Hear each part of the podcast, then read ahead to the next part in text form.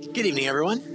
We continue tonight in uh, the letter to the Hebrews. If you haven't had a chance to pick one of these up, uh, I believe we still have a few more, and we can get more next week if we run out. Um, but these are simple scripture journals where it is uh, the entire letter to the Hebrews uh, in a journal form so that you can take notes, underline, do all kinds of stuff. Because we're going to be journeying through this letter for the entirety of this year. And so we want to make that very accessible and easy um, for you to keep on your heart and on your mind.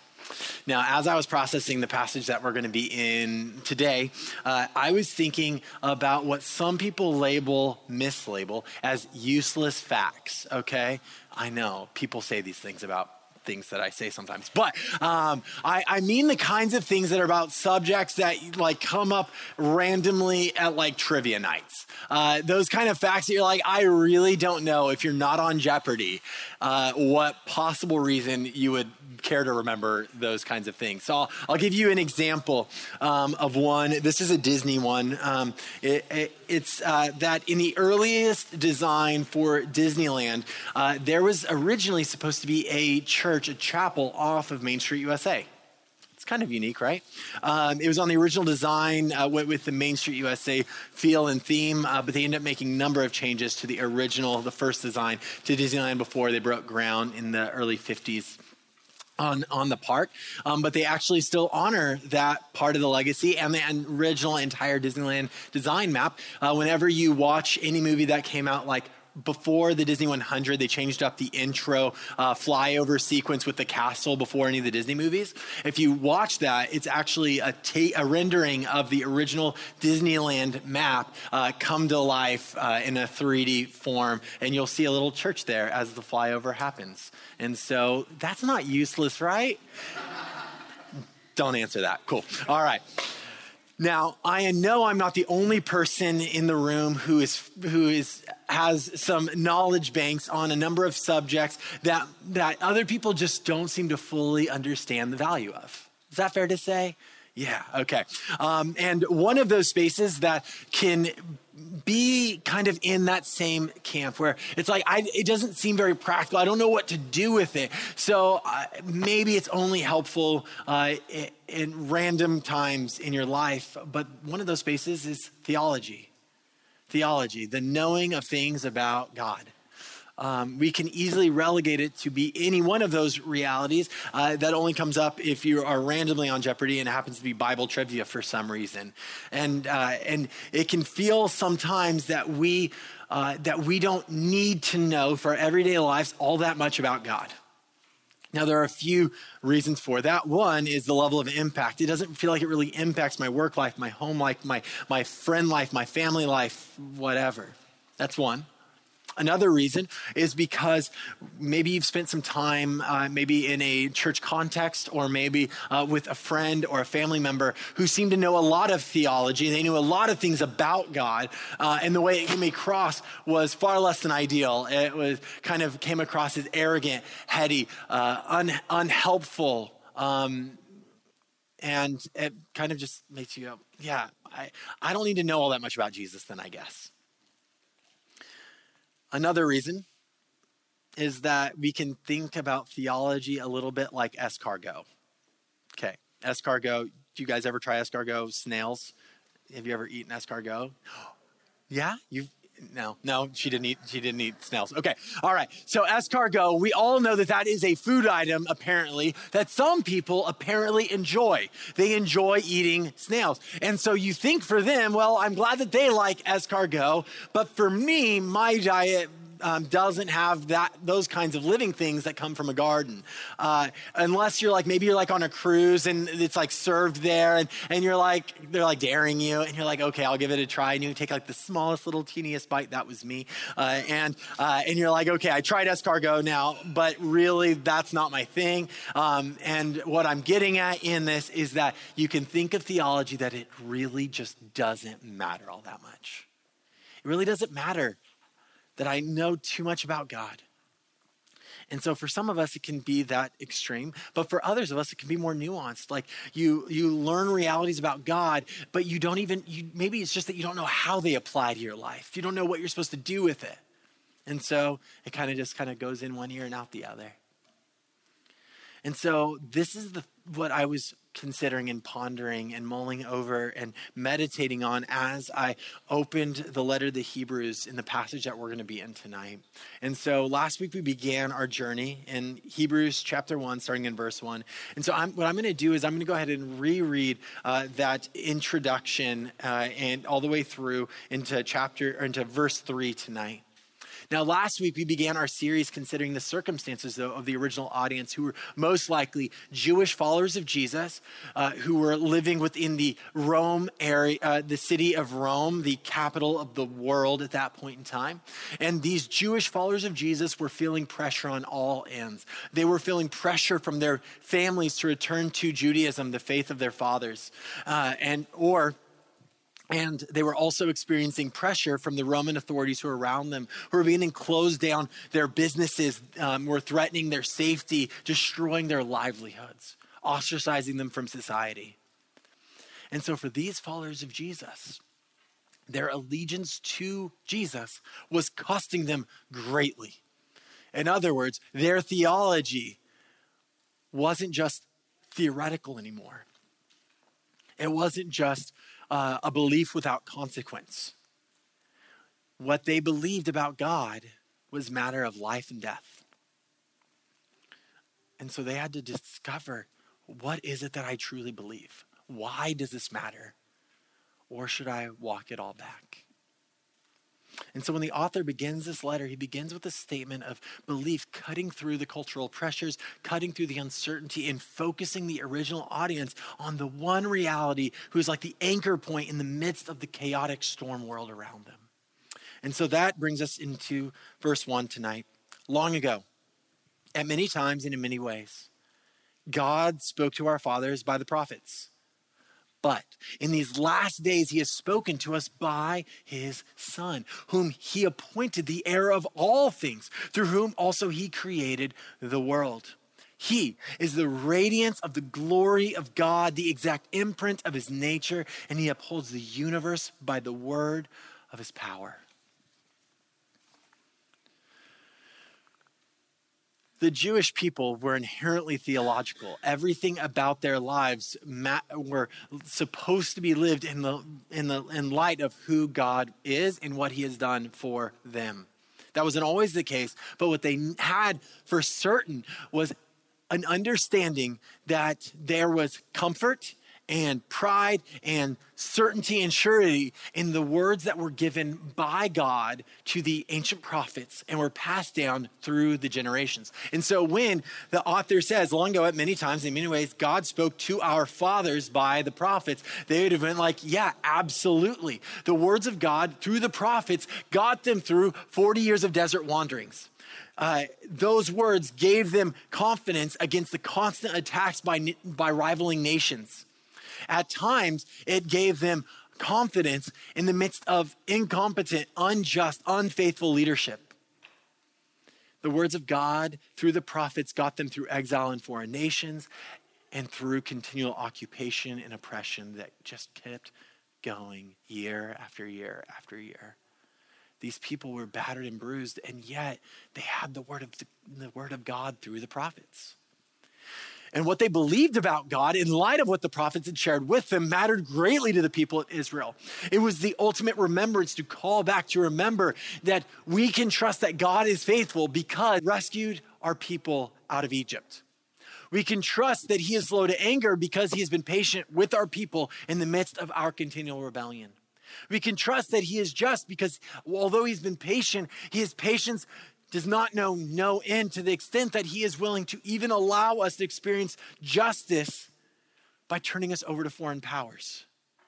That they could trust that he was steadfast to his promises, that although he turned them over to foreign powers, what he didn't do was fully abandon them and completely neglect his promises. Instead, he would be steadfast to his promises, one day sending the Messiah, the anointed one, who would come to rescue a people in desperate need.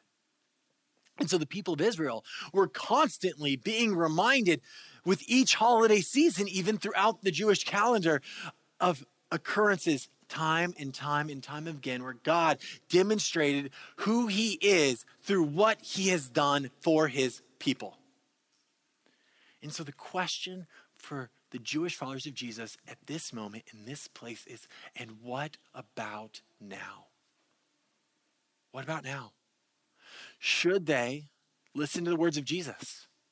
Or should they return back to the words from God spoken through the prophets and the prophets alone? And so the author immediately takes us into this theological deep dive into who is the Son.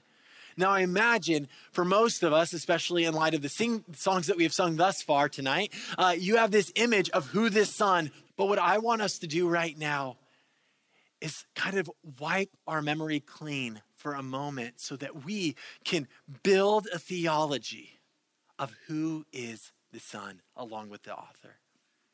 And so he says that God has spoken now in these last days to us by his son. So tell me, author, about this son. What's he like?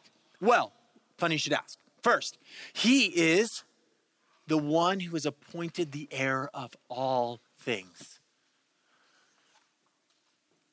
To be an heir is to be an owner, to be in the line of succession.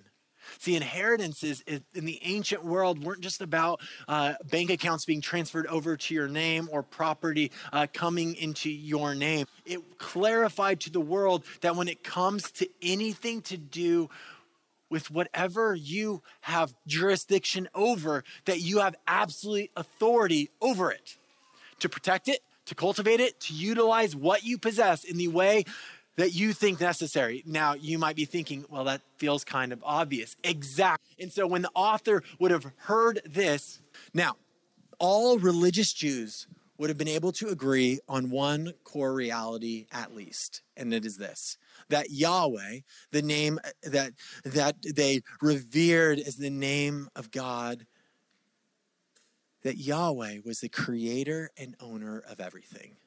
That feels biblical, right? that Yahweh, God, is the creator and owner of everything.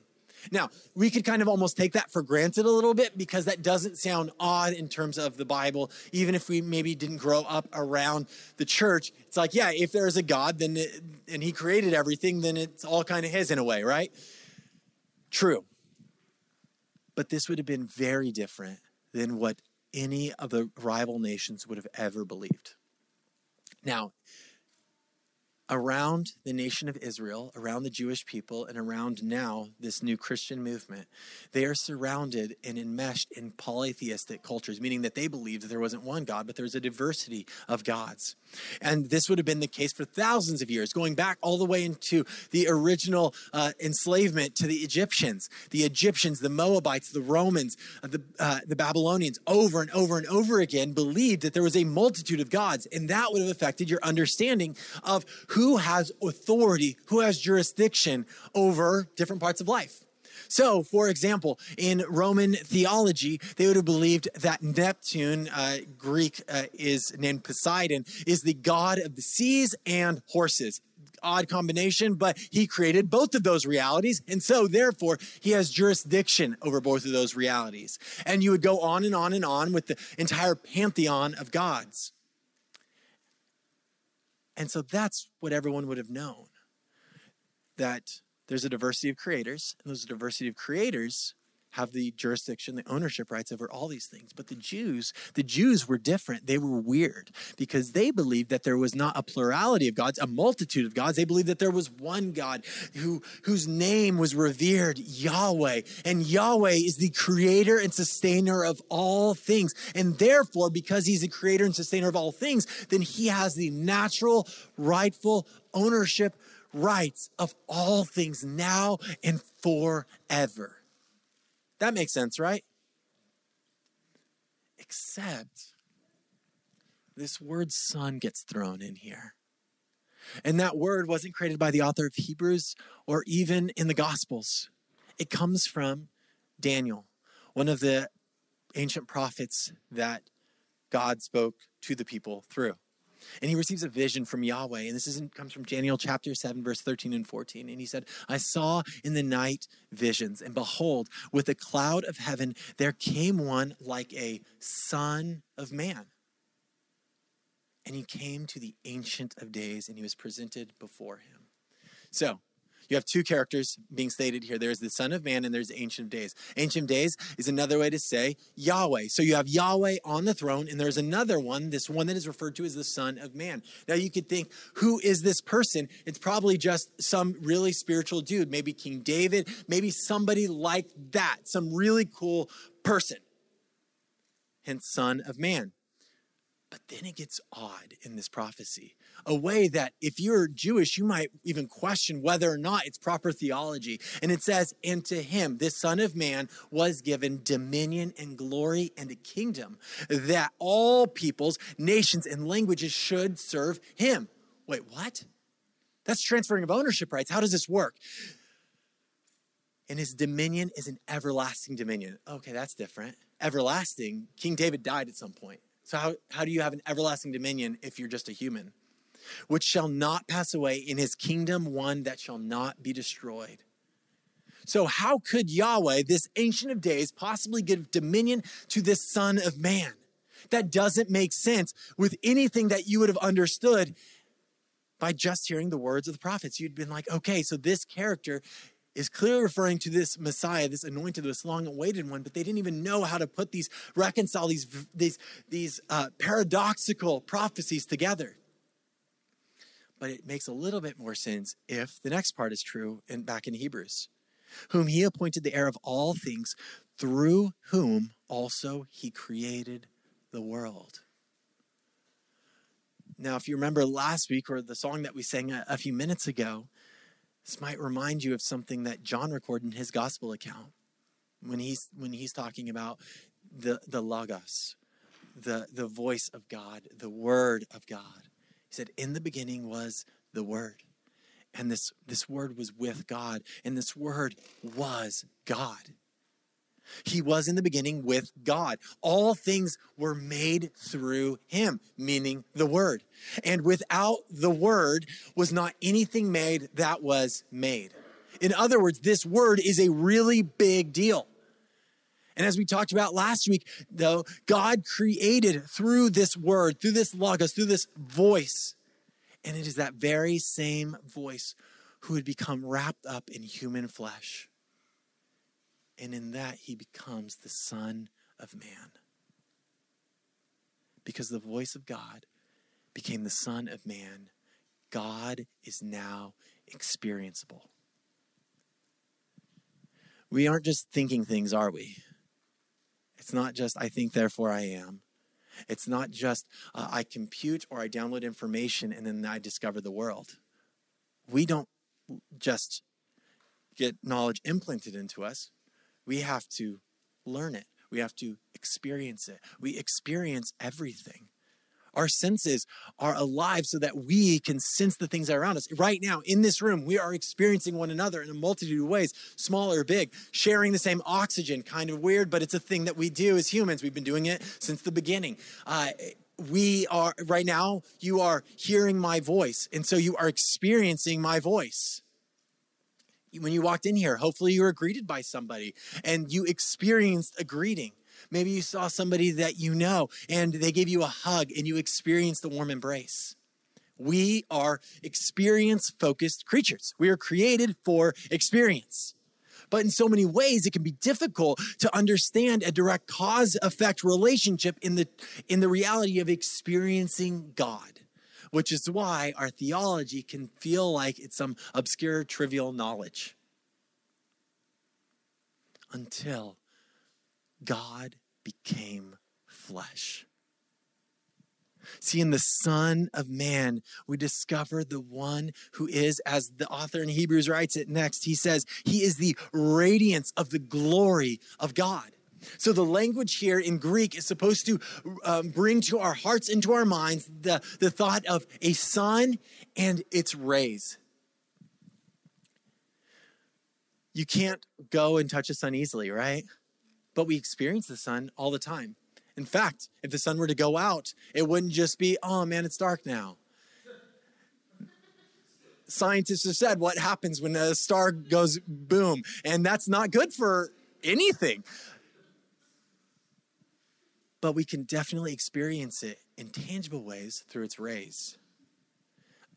have you ever been out and it's like super cold and I don't just mean 43 degrees although that is pretty cold when our when we when we're living in Florida. But like like you're like out snowboarding or skiing or playing in the snow or something you're someplace else where those things are things that people talk about. Uh, and and you're out there and you're so cold and it's like cloud covered. And then all of a sudden uh, the cloud the cloud cover breaks and you start getting the sun and it doesn't mean that it's all warm but just the sun beams hitting you it's just like yes i will take all those rays right now. Also can you thaw out my hands? I can't feel them anymore. And this is the language that the author of hebrews is being led by the spirit of god to describe jesus this sun that we experience God's glory as if the rays of the sun through the sun.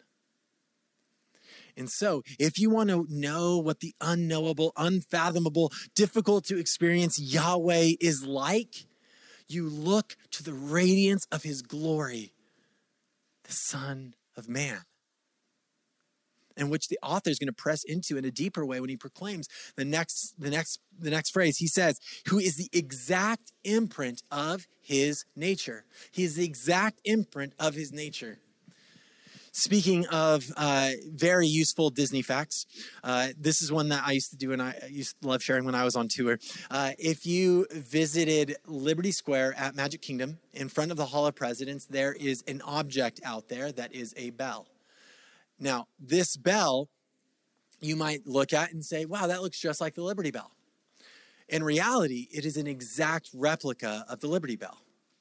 Uh, and what I mean by that is that Disney wasn't like, we want, for Liberty Square, it makes sense for us to have uh, the Liberty Bell. So let's go ahead and send some artists up there. They'll draw it, they'll sketch it, they'll take some pictures, they'll measure it, they'll do all these things, and then they'll give it a go what Disney did do is they were able to actually contract to be able to borrow the original mold for the actual Liberty Bell. And they were able to cast a mold using the exact same metal, the same type of metal, so that they could cast an exact replica of the Liberty Bell. It's kind of cool. But it's also a reminder of what an exact replica is. And so when it's the author is saying here, he's the exact imprint of his nature. What he is saying is he is like the bell cast from the mold. Like you know what this thing is because you can now see it. And when you see it, it's not a, well, that's kind of like, it reminds me of God. It's no, when you see my face, you see the Father that if you are confused about the character and nature of God, Jesus was saying then, if you are scratching your head, how, how, how can a good God allow so much suffering to be on earth? If you're wondering if he cares for little old you, you look to the Son of Man and you watch the way he lived life and you see the way that he experienced people and the way that people experienced him. You watch him carefully. And if you watch the Son of Man carefully, you're going to discover the nature of Yahweh. And so, all of this is to bring our hearts and to bring our minds to this idea that in this Son of Man, it's not that you are experiencing a metaphor for Yahweh, it's that you are experiencing God in the flesh, the very Word of God dwelling with people. Now, this next part, this next sentence, and he upholds the universe, universe by the word of his power. This one's super interesting, and it brought me back to the Ro- uh, Roman mythology because in the in Roman mythology there was a being whose name was Atlas, and Atlas was one of the titans. So he wasn't uh, a god; he was a titan who were kind of like the gods before the gods. It's a whole thing. Um, there's a rebellion. It's weird stuff, but but because of Atlas's rebellion with the rest of the Titans, he was given a special punishment by Zeus, who is known as Jupiter in Roman mythology. And he was made to bear the weight of the entire cosmos on his shoulders. And this was a punishment.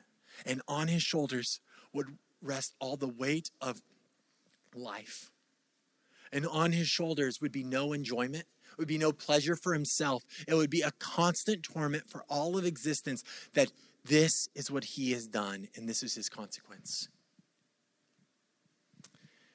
And so it's odd that this author is now going to use similar language, that he upholds the universe but not because he was punished to do it, not by straining with difficulty, but by the word of his power.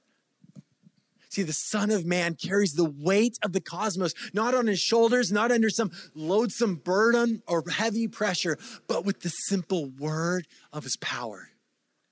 It's giving the image that this Son is so far beyond anything we could possibly comprehend. And he, he literally breathes out the power of it, of life. And so we're getting this image that this robust son of man is something really special. You could imagine, or we could say that it's not that he's just better than the word of the prophets. It's that he is wholly different than anything the prophets could have ever dreamt toward. And so, who is the Son of Man? Who is Yahweh's voice and residence of human flesh?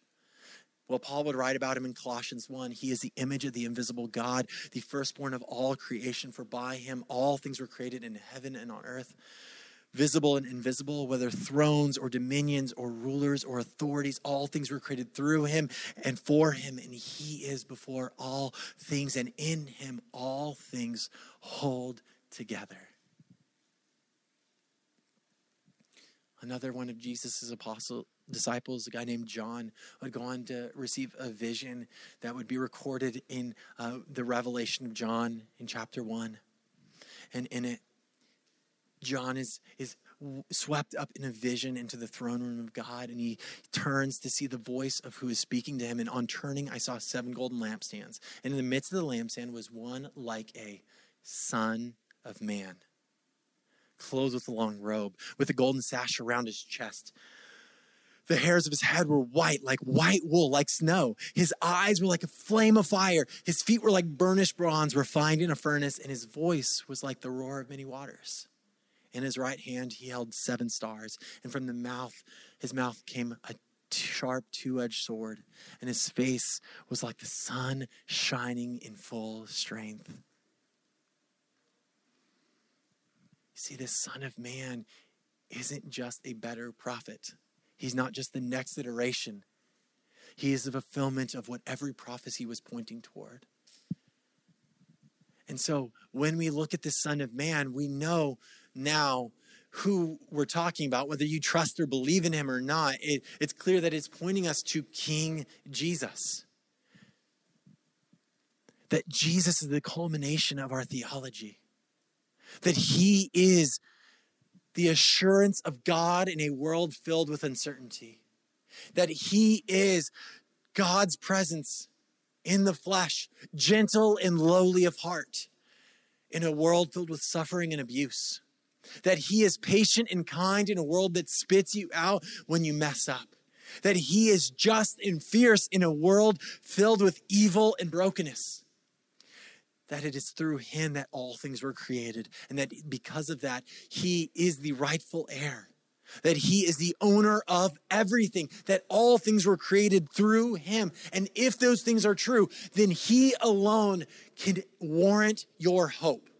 Nothing else can warrant your hope if that is true. If it's not true, then good luck. If it is true, then it's the only thing that matters then no other created thing that we could put our hope in, our next vacation, our money, our retirement account, our relationships, our spouses, our children, whatever. Nothing else deserves to have our hope because He alone created and owns all things. He is the only one who has the right to judge because he gave himself up to be judged on, by his own creation. And not because he had to, not because he was pulled by the ear to, but because he joyfully and sorrowfully submitted himself to God's plan because of his extravagant, passionate love. See, this is King Jesus, and he is not mere theology. He is not mere head knowledge. He is not just something to know for a trivia. He is not just something to know about so that you don't go to hell, but instead you go to heaven. If you have never met him, his desire is for you to experience life in him, to experience him to the full, to experience his delight and to delight in him. This is what you were created to do in the first place. And if you're like me and you just had a week where he felt distant, and that's true for me, what about you? If it feels like he is distant, what I know biblically is he is not moved. He is not moved. He journeys with us and he desires for us to experience life with him. But that happens as we draw near and abide to him. And that's good news because King Jesus is not just theology. He is theology with legs. He is God in the flesh which means that in a world of uncertainty and confusion and chaos, Jesus, being God, offers us an anchor point that is beyond anything we could ever hope for or imagine. And if you're thinking about the original Jewish followers of Jesus who were receiving this exact word, they weren't wondering. What they weren't wondering anymore as they are going through this letter is, but like, what if it's all false? Because if they could anchor their hope in Jesus, they were anchoring their hope to the one who does not change. That even if everything around them was pressing in, even if they were to lose their own life in the Roman Colosseum within the next decade, as many of them undoubtedly would have experienced, to live as Christ, but to die is gain. I get Jesus. And Jesus, if he is not only the owner of all things, but in him and through him all things were created, that then he is what it's all about. And to be united with him for eternity, that, that is good news beyond anything we could understand. Definitely beyond anything we can appreciate on our own. And so the question is will we look at King Jesus with fresh eyes? Because we we all have some vision of who Jesus is. Uh, some of it biblical, some of it uh, taught to us by somebody else, some of it from pop culture, some some of it from a number of spaces. But Jesus is the one who we were created for. And this reminds me of uh, John the Baptist, when he sent the word, he sent word through one of his disciples to Jesus, wondering, like, are you the one? Are you the Messiah? Are you the one that we, because he's in prison at this point and he's about to lose his life. And he's like, have I wasted my life? Which is a fair question. Have I wasted my life? I imagine none of us want to die and say, think, man, I wasted my life. And so Jesus sends word back and says, the kingdom is advancing the good news is being preached to the poor. The blind are receiving sight. These things are happening because the Son of Man has arrived. Just like what John needed to hear, that's what these Jewish followers of Jesus need to hear. And that's just what we need to hear. Whether we need to hear this tonight or we need to hold this in our heart to hear it another day and to be reminded of by somebody else. He is the bread of life. He is the one who can take our doubts, our griefs, our fears.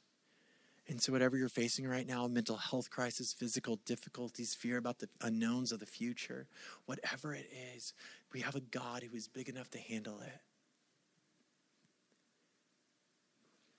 And so, I want to invite the band to come on up. And I want to give us a moment right now to simply spend a moment with God process with him whatever he might be laying on your heart maybe journal about it. Uh, whatever it is if god is putting something on your heart and i want you to miss this moment miss this opportunity to process this with him. Because king jesus guys he loves you so much. He wants you to experience life with him. He wants you to abide. So let's take a moment to simply pray in our hearts, and I'll close this in prayer.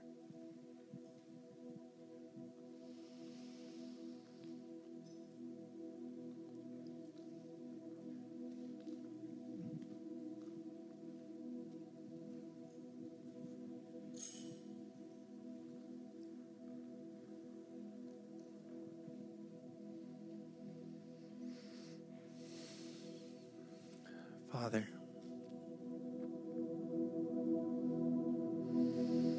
We need you.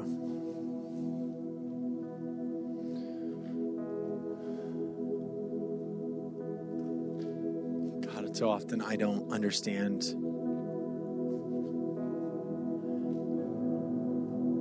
how or why I need you, and especially not how desperately I need you.